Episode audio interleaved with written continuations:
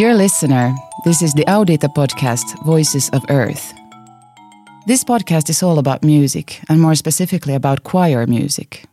It's a podcast in which you will meet the Helsinki based Audite Chamber Choir, founded in 1992 by the conductor Jani Sivén, who still today remains the artistic director of the choir. The podcast is produced in celebration of Audite's 30th anniversary.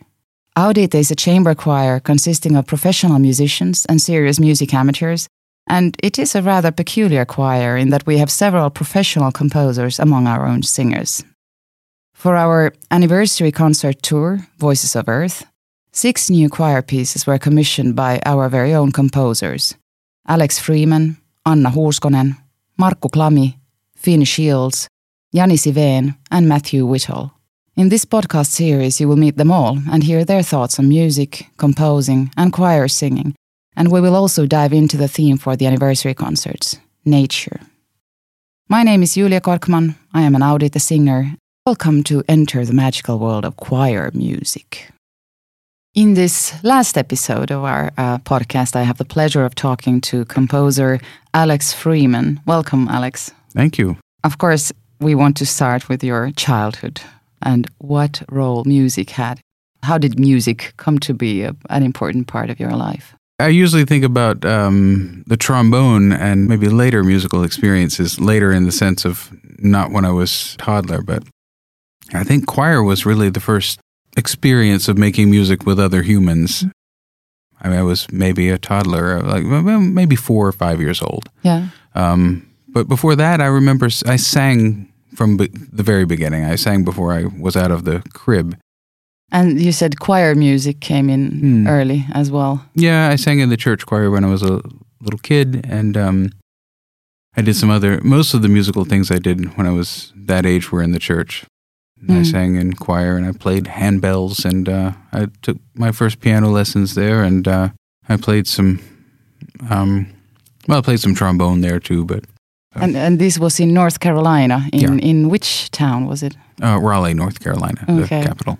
Yeah. And um, I guess the music that what, what you describe as the sort of standard uh, choir repertoire was slightly different from what you would find here in a standard choir repertoire, or? That's a good question. Um, I uh, I don't remember a lot of the things that we probably sang, um, but of course we sang a lot of the old hymns, mm. and um, one of those hymns was surely um, "Be Still My Soul," which is of course uh, set to the melody of Finlandia. Uh, oh, okay. yeah. So, uh, so Sibelius was somewhere. Uh, uh, I mean, I think if you made a if you made a biopic about me and uh, you had me sitting in church singing "Be Still My Soul," you know, the some the, editor would be like, "No, you can't that's too obvious. You can't have that. that that's that would never happen in real life. No, that's incredible. you can't be singing uh, Sibelius when he's three years old and then end up in Finland. That can't happen, and that would never happen in real life. But um, no, but really, I mean, among those hymns, that was certainly one that I liked, and it was uh, it was mm. already in there somewhere.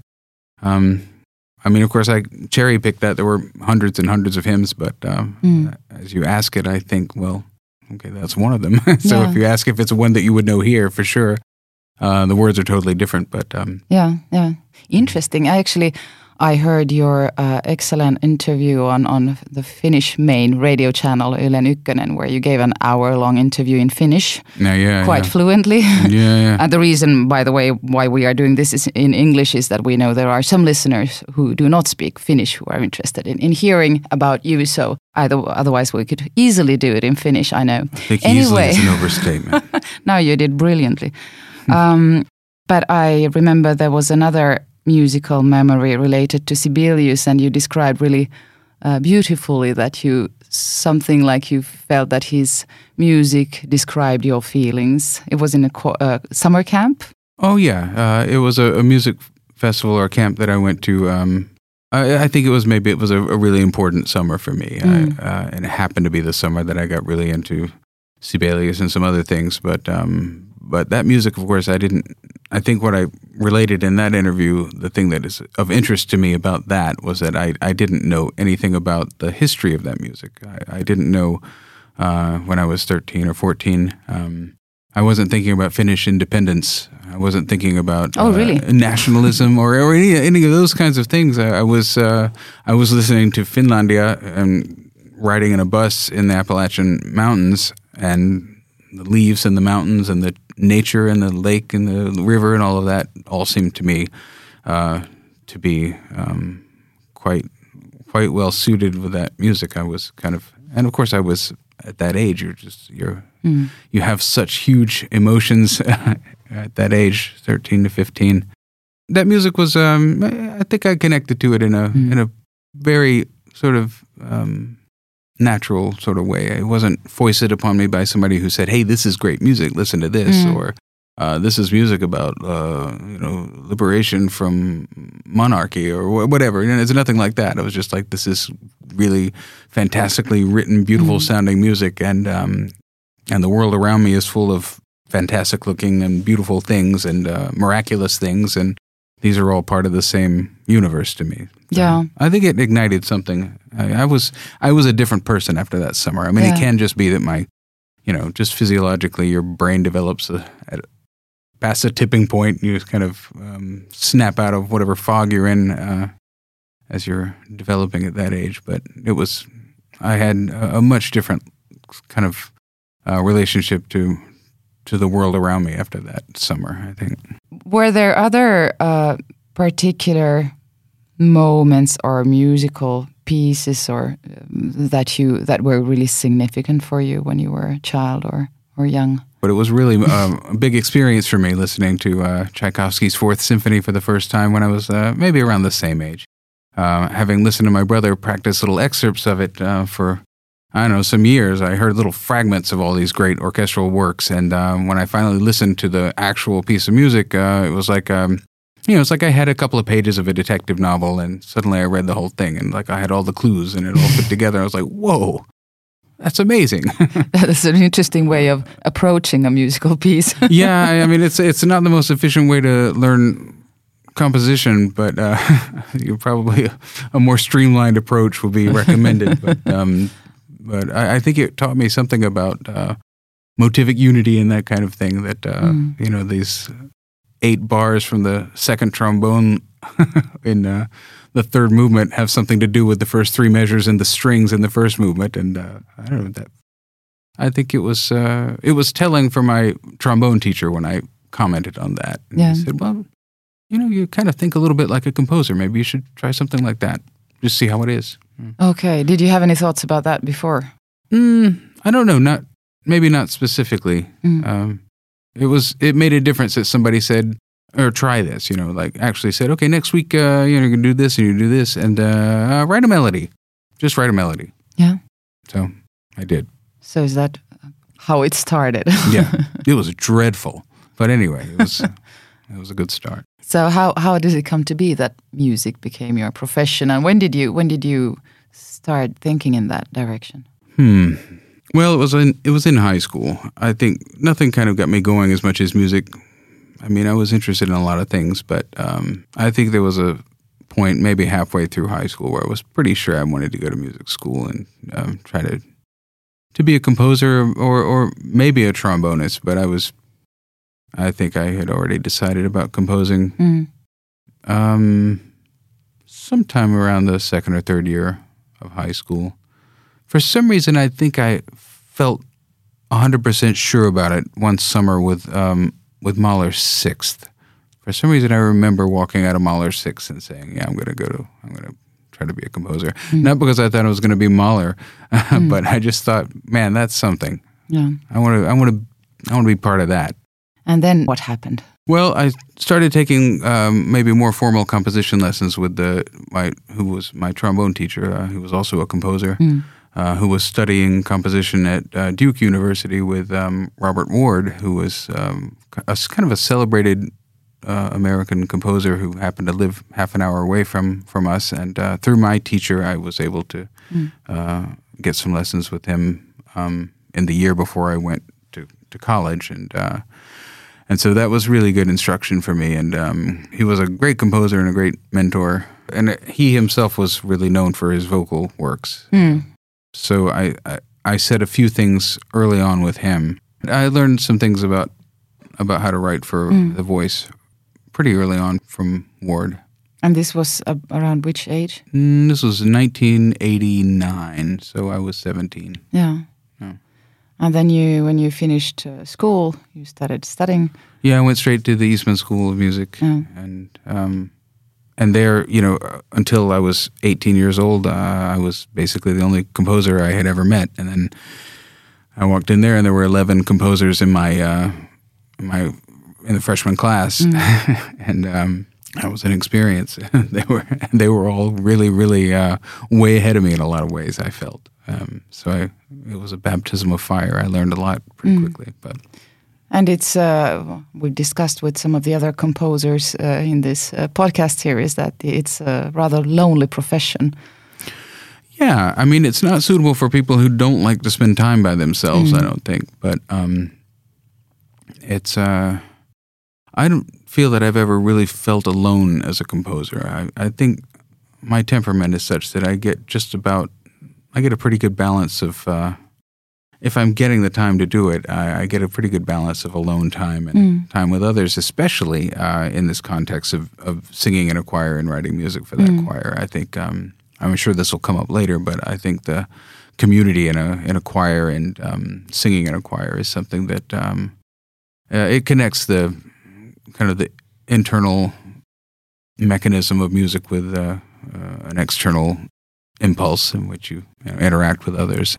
We'll dive into that even further in, in a while when we'll be joined by, by Matthew Whittall and talk Yes. with both of you about your piece and about composing for the choir. You both singing along with the other composers we're, we're performing, which is, I think, uh, a really uh, fantastic experience for everyone involved. How come you ended up composing and singing here?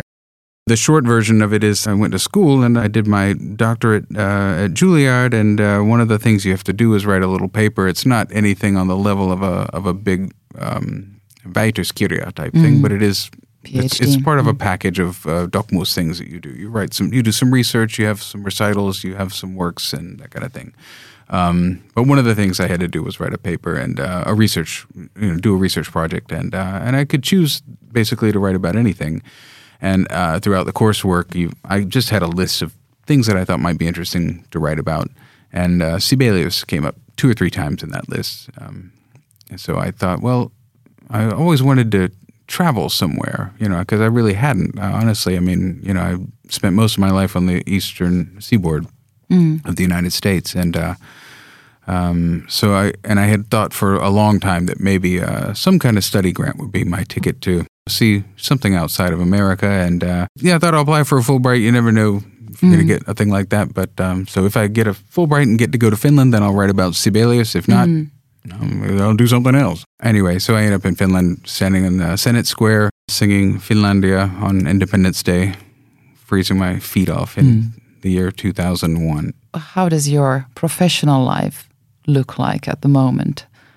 Well, I've been, I think, um, luckily quite busy. Um, I think things will. Uh, I hope things will continue. it's a, as a freelancer, you're never sure what uh, what is or isn't uh, around the corner. But um, I think between um, you know having a family and uh, something of a career, that it's as as much as I as I need. so uh, yeah, I think I think the Finnish cultural and musical life is probably given more to me than I've given to it. I think it's it's definitely a win-win situation in that case. You've established a, a fantastic career here in Finland, and you have a family. And it would be nice to hear about what choir singing means to you right now. Well, I think um, when I first came to Finland, uh, and I was I tell any foreigner who shows up here for a year or whatever, I say first thing you want to do if you can, join a choir. I mean, you're going to meet people. You're going to get. There's no quicker way into all of the f- really most Finnish things, uh, vuosijuhlat, and all the little interesting little customs uh, that surround those things, and the and the fun of uh, singing and and maybe having some concerts, maybe even going on a trip, all that kind of stuff. It all comes with being in a choir, and um, you don't even have to be, you know, you have to be an, an A-list singer to do this because there's so many choirs, and you can find one that you feel, you know, comfortable in. And uh, yeah, they are. um, you know, I was at Sibelius Academy, and you know, it's helpful if you can somewhat sing tenor because choirs always need some more tenors. And um, uh, but it was useful for me that I had come up uh, singing Mm. in choirs. Uh, you know, I was a little older. I was uh, in a boy choir. The result of that was I've sung basically every voice of Britten's ceremony of carols. Okay. Uh, yeah, yeah. uh, you know, the use, there's there's a, another long form composition lesson. Singing in choirs for me, I didn't get into it until my second year in Finland, and I met my wife there, for instance. Ah, okay. uh, so it's been a tremendously impactful experience. Um, but I have lots of friends that I'm in daily contact that I have met through those experiences. And um, Matthew Whittall and I have known each other for well since we came here, but it's been something that, that he and I've done together the whole time I've been here, pretty much. And when I came back to Finland uh, after being kind of half gone for seven years, because I was, was teaching in Minnesota and was kind of coming back and forth, he said, "Hey, I'm singing in this choir. I think you'd really like. It's our kind of thing. So uh, come and audition." And um, so I did, and because it really is like family. I mean, you really do share uh, serious things uh, with with these folks. It's a kind of group therapy, I think, and singing itself, the breathing and all. of There's research that uh, verifies this, but the, the whole is. business is good for your mental health and your. Uh, uh, but the social aspect of it is really important. It is. I think it is part of why it is so beneficial for our mental health. Is that is so. It is social, and that you can forget for a moment about who you are and just uh, be together in a really genuine way. And as you said, breathing together, and of course the aesthetic part of it and everything. yeah. I think this is a good place to to end this uh, interview. Thank you very much, Alex Freeman, and we'll soon uh, go on and discuss your uh, composition. All right. Thank you very much. It's been delightful.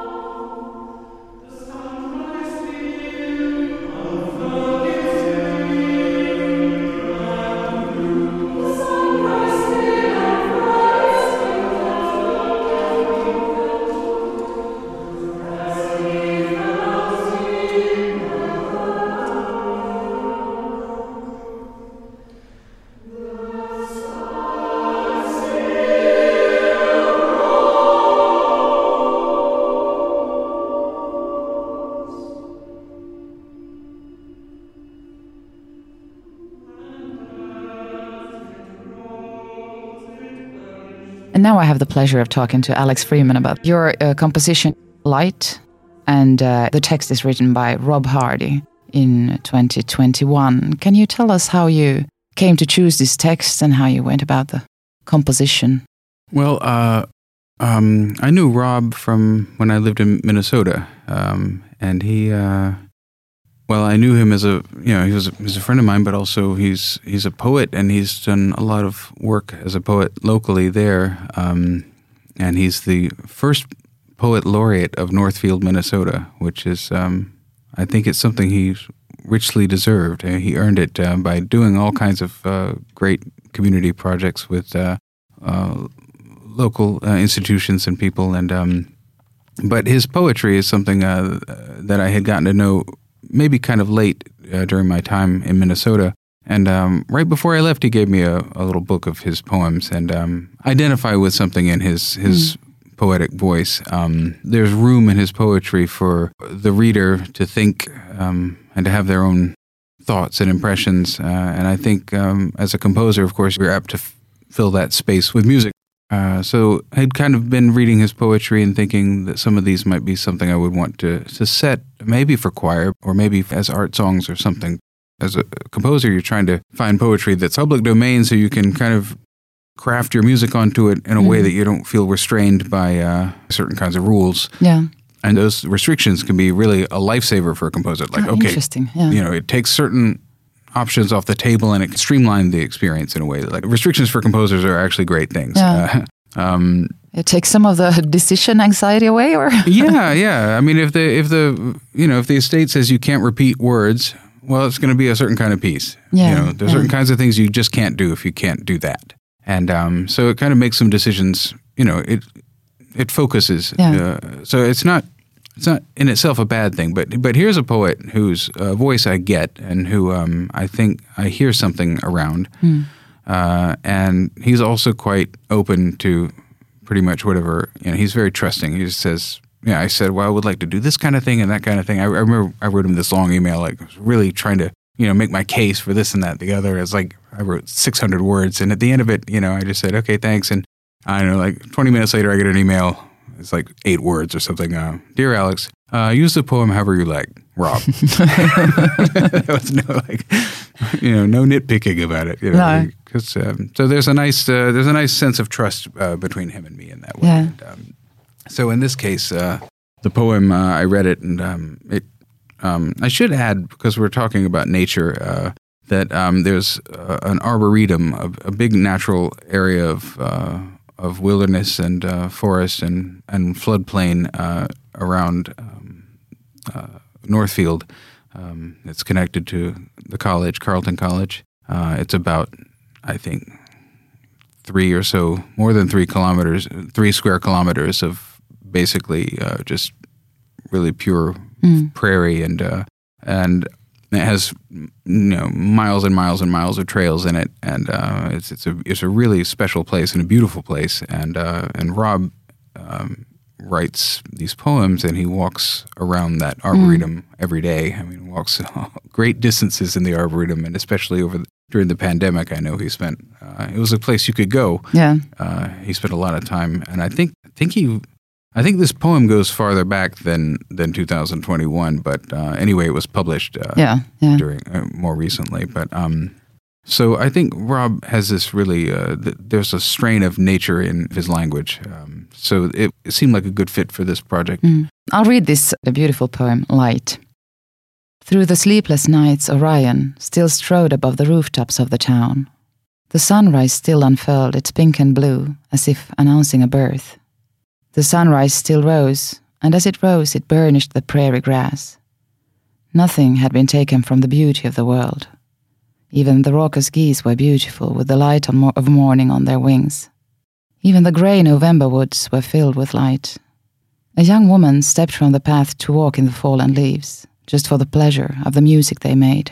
She smiled, and the leaves whispered at her feet.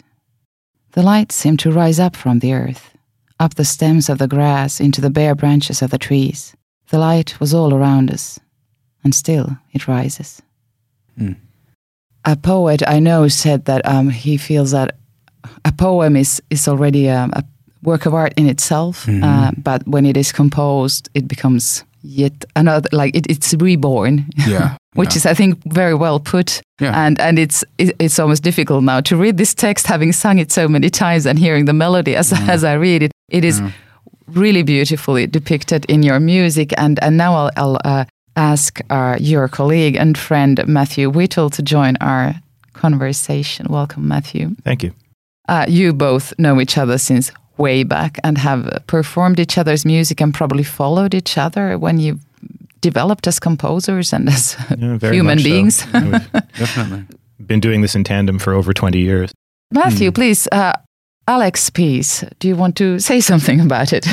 Um, I think it's one of his best, honestly. I mean, I've sung, at this point, we've written a lot of independent choral music that we haven't sung of each other's. Um, but I've sung, I would, uh, more than half of his output.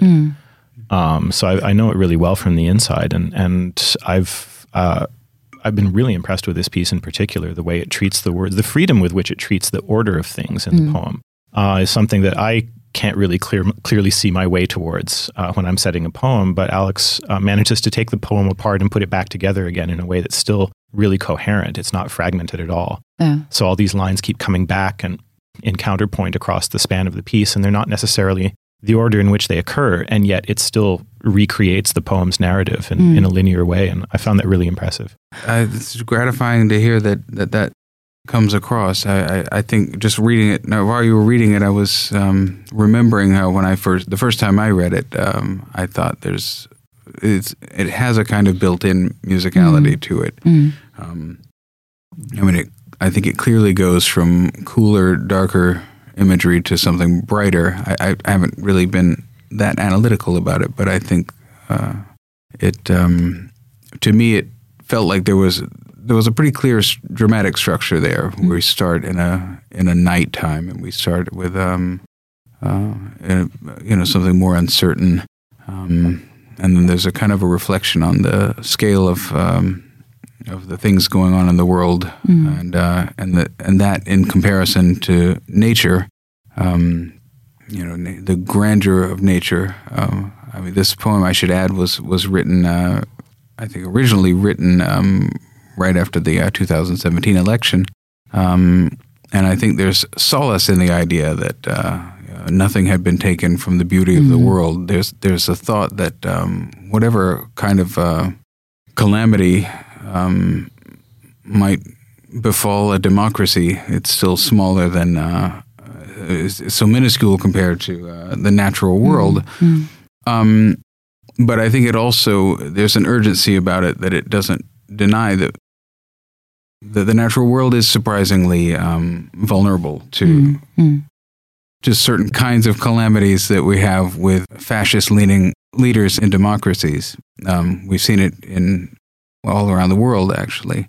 And uh, I don't know. I think I think for me as a composer, I, I don't think of my work as a. I, I don't approach it like a like a placard. I'm not going to. I don't think that you look at my piece and there's a, a sign there that says "Climate Action Now." I prefer to go at it in a in a maybe more nuanced way uh, than that. I, I don't have any problem with that kind of activist work, but um, I, I prefer to reflect on what's there to be saved and, and pointing out the fragility of it and and how even in a moment like that where, where there's despair, there's there's consolation in the fact that nothing has been taken from the beauty of the world. Uh, even the raucous geese are, are beautiful, and uh, and the light still rises up from the from the earth. Uh, um, all of that stuff is uh, is is is there to comfort us, um, but that very avenue of comfort is is also threatened. Um, so there there is urgency in it. I think. Um, I don't know the message uh, of nature and uh, the message of, of, of, of where we are in terms of um, the the changing of the natural world of, of the climate. Um, you know that's that's something that I think is deeply ingrained into this work, but it's uh, it's not flashing on a neon sign. This is the last uh, piece of the concert program, and I, I feel it's a very good choice for that. I think it's a very, to me, I, I, feel there's a big element of hope in in this uh, song that is still uh, uh, there's this consolation, as you said, that nature still has all of this, all in spite of the fact that we are uh, dealing with it in, in the wrong way. But about what Matt said, this business mixing up the lines, that you're really in uncharted territory there, and it can go very wrong. Uh, and it's it's it's a real struggle, and I, I'm not sure that it's the best way to. Well, it's a tough thing to do as a composer. I mean, I, I personally speaking, I tend to feel much more bound by the poetic form Mm. of, of a Mm. text when I set, which is why I chose a series of excerpts from a letter rather than a poem this time because I wanted to do that. I wanted Yeah. to have more freedom to to create an original structure. Right. Um, but yeah, poetic form is is difficult. Yeah, yeah. Um, and you have to treat it either with utmost respect or with a certain amount of you know devil may care. Mm. Uh, and I think Alex does that successfully in, in general, but all, in, in this piece especially. And of course, it was really interesting, I think, to hear what you were saying about how the boundaries given by the poet or the poem, and and, and Yeah. uh, the fact that here you had you had free hands also from the poet's side, which Yeah. probably helps That's in taking nice to this brave. because- Well, yeah. they can be extraordinarily restrictive. Uh, yeah, Yeah. And, and rightly so. I mean, uh, you know, I, I think, I mean, let's say, you know, hundreds of composers start setting Rob Hardy's poetry. No, he might really decide, all right, well, there's certain things I don't want done with this poetry.